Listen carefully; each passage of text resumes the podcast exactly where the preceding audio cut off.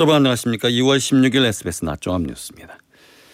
네, 검찰이 위례 신도시와 대장동 개발 또 성남FC 후원금 의혹과 관련한 비리 혐의로 민주당 이재명 대표에 대해 구속영장을 청구했습니다. 네, 바이든 미 대통령이 4월 중 윤석열 대통령을 국빈 초청할 계획이라고 미 언론들이 보도했습니다. TV조선 재승인 의혹을 수사 중인 검찰이 한상혁 방송통신위원회 위원장 집무실 등을 압수수색했습니다. 국방부가 발행하는 국방백서에서 북한 정권, 정권과 북한군은 우리의 적이라는 주적 개념이 6년 만에 부활했습니다.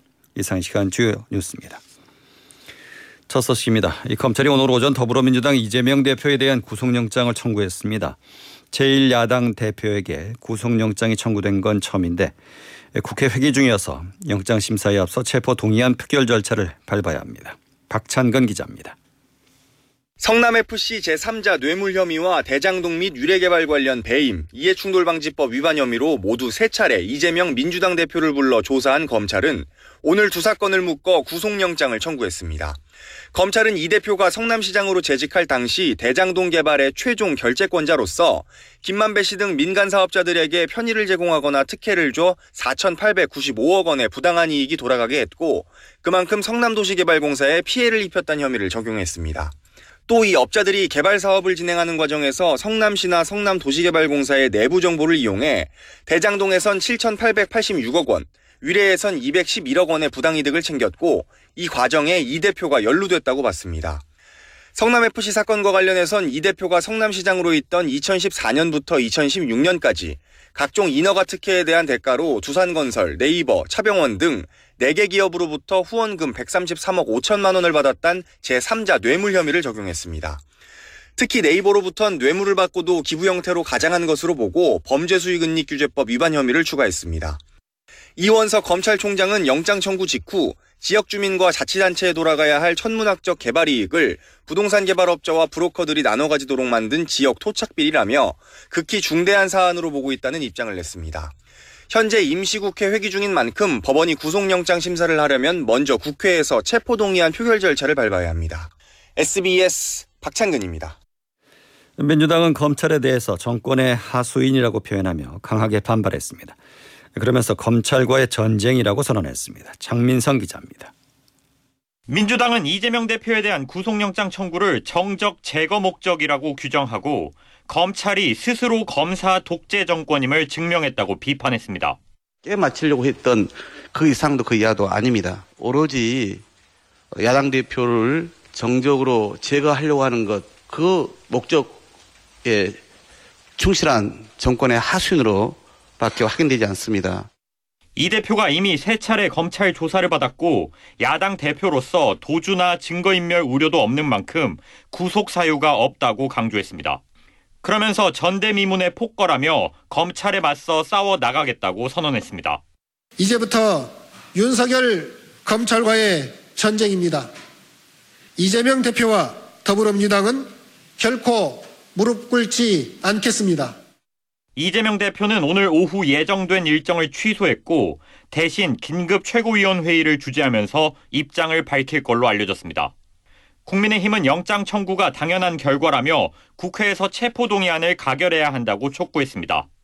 구속영장 청구 후 국회에 접수되는 체포동의안은 첫 본회의가 예정된 오는 24일 보고되고 24시간 이후 72시간 이내, 즉 25일에서 27일 사이 표결 가능성이 있습니다.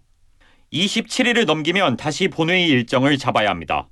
재적 의원 과반수 참석에 출석 의원 과반수 찬성이면 통과됩니다. 당내에선 검찰의 무도한 행태에 대한 분노가 더 크기 때문에 체포동의안은 부결될 것이란 의견이 우세합니다. SBS 장민성입니다. 조 바이든 미 대통령이 오는 4월 중에 윤석열 대통령을 국빈 초청할 계획이라고 미국 언론이 보도했습니다. 윤 대통령의 미국 국빈 방문이 성사되면 이명박 전 대통령 이후 12년 만입니다. 워싱턴에서 김윤수 특파원입니다. 블룸버그 통신은 바이든 미국 대통령이 올 봄에 윤석열 대통령을 백악관 국빈 만찬에 초청할 계획이라고 보도했습니다. 이 통신은 복수의 소식통을 인용해 윤 대통령의 국빈 방문과 국빈 만찬을 위한 준비가 진행되고 있다고 전했습니다. 방미 시점은 오는 4월 하순으로 계획됐지만 구체적인 시점은 아직 유동적이라고 이 매체는 덧붙였습니다.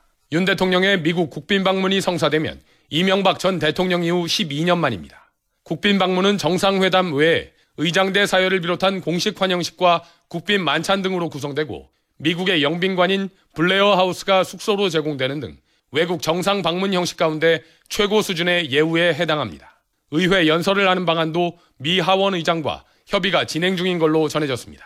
지난 2021년 바이든 대통령 취임 이후 지금까지 미국을 국빈 방문한 정상은 마크롱 프랑스 대통령이 유일합니다. 우리 정부는 그동안 올해가 한미동맹 70주년이라는 점 등을 토대로 외교 채널을 통해 국빈 방문을 추진해온 걸로 알려졌습니다. 이번 달 박진 외교부 장관과 조현동 외교 1차관 등이 잇따라 미국을 방문해 백악관 측과 관련 내용을 논의한 걸로 전해졌습니다.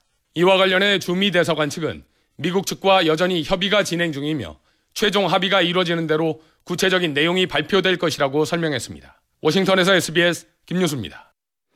대통령실은 오늘 백악관이 오는 4월 윤석열 대통령의 국빈 만찬을 준비하고 있다는 외신 보도에 대해 관련 기사 내용은 미 행정부의 공식 입장이 아닌 것으로 안다고 밝혔습니다.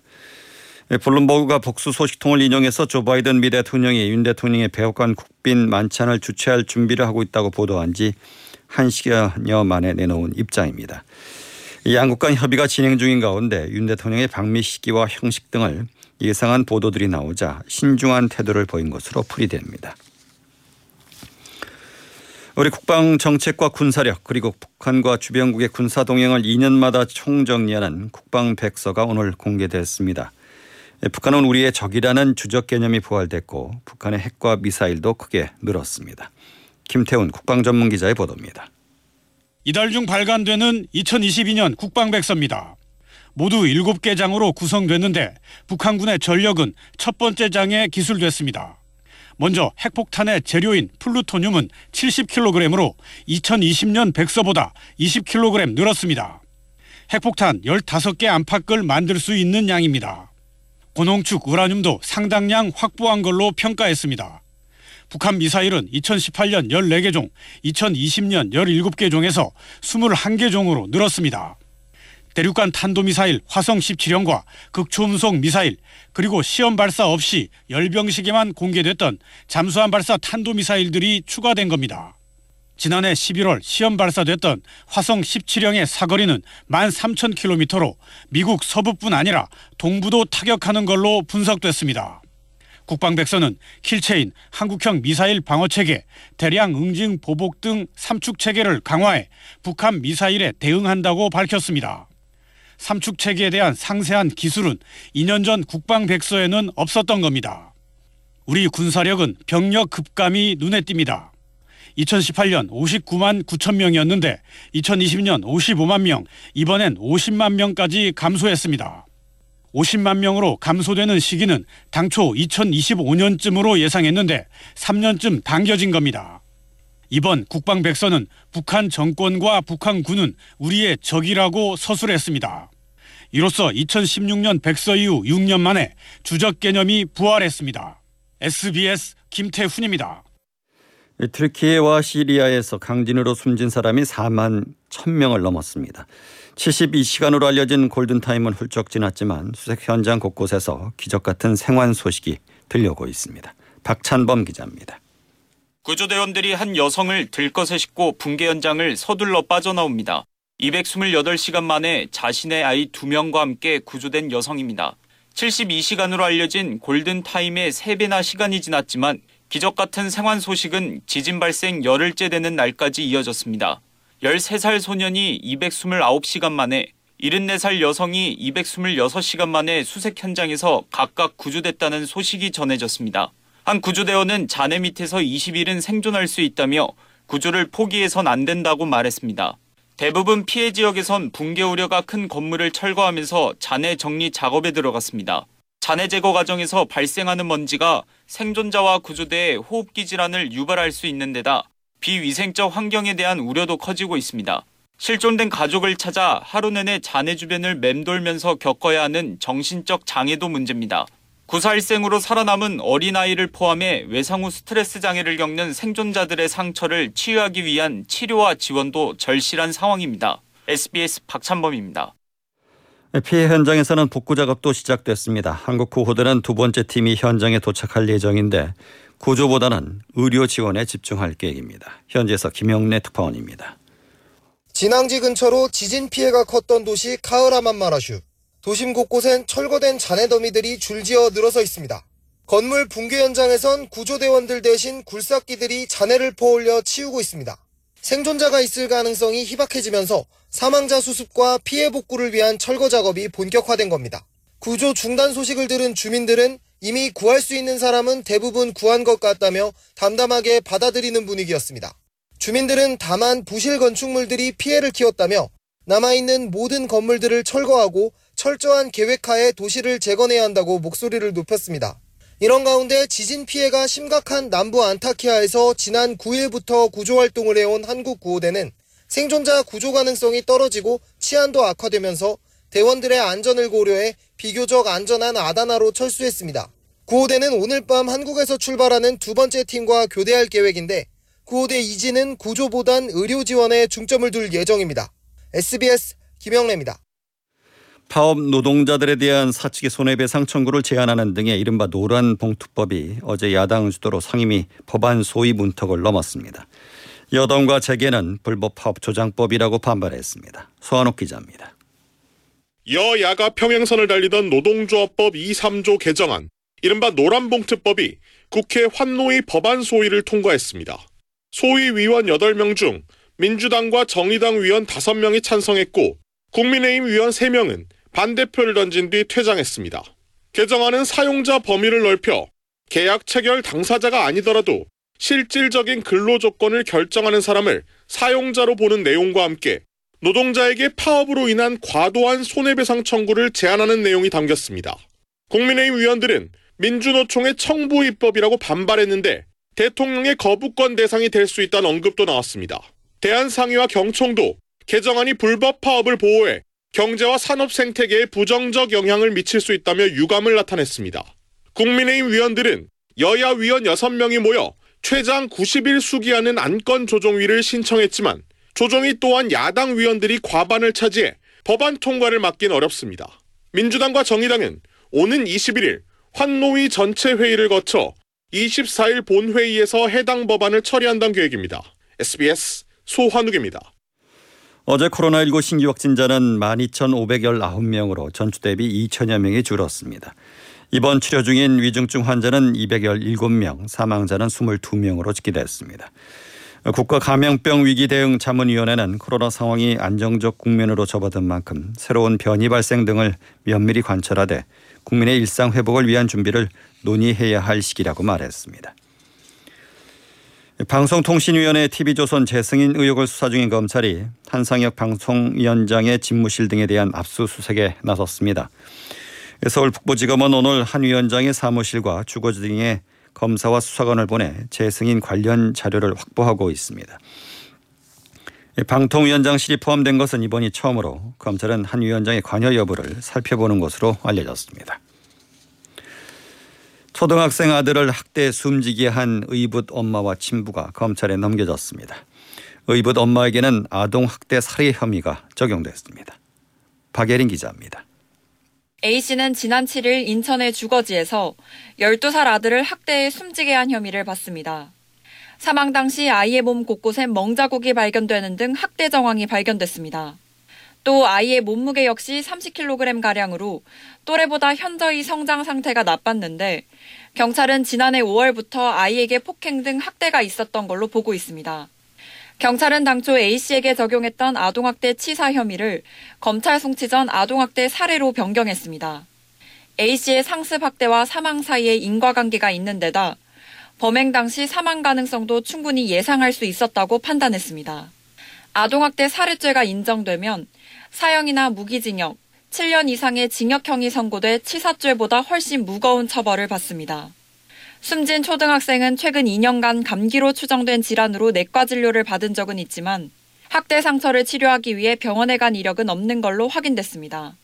경찰은 친부 B 씨도 상습 아동학대 혐의로 검찰에 넘겼습니다. SBS 박예린입니다. 충남 태안의 한 저수지에서 숨진 채 발견된 30대 여성을 살해한 유력한 용의자로 남편인 30대 A씨가 필리핀에서 검거됐습니다. 충남 서성경찰서는 인터폴 공조를 통해 필리핀에서 검거한 A씨를 국내로 송환해 살인과 시체 유기 등의 혐의로 조사할 예정이라고 밝혔습니다.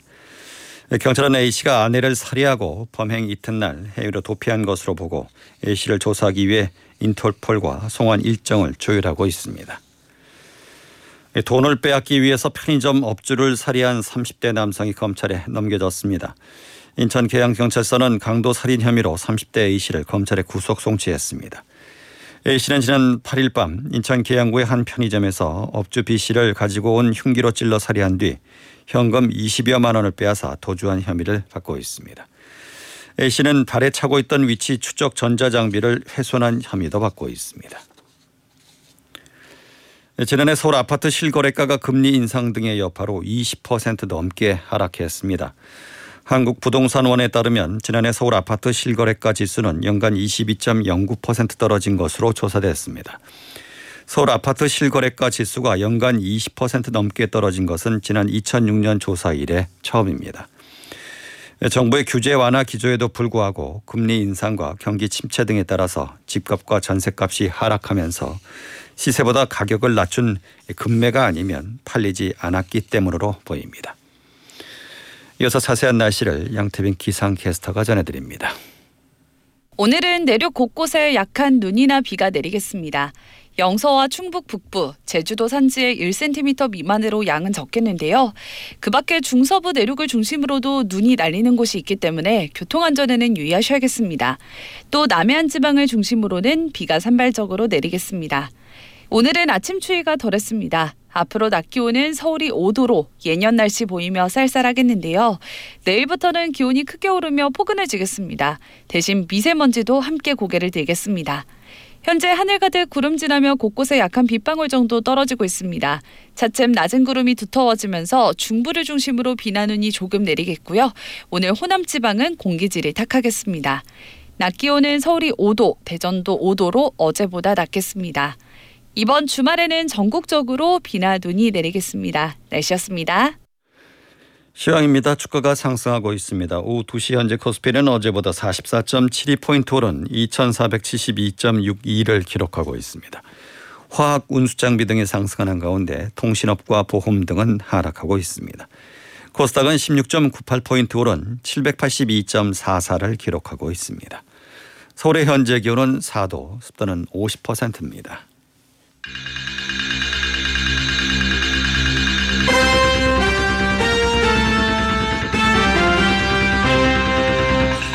SBS 낮 종합 뉴스 진행의 박광범이었습니다.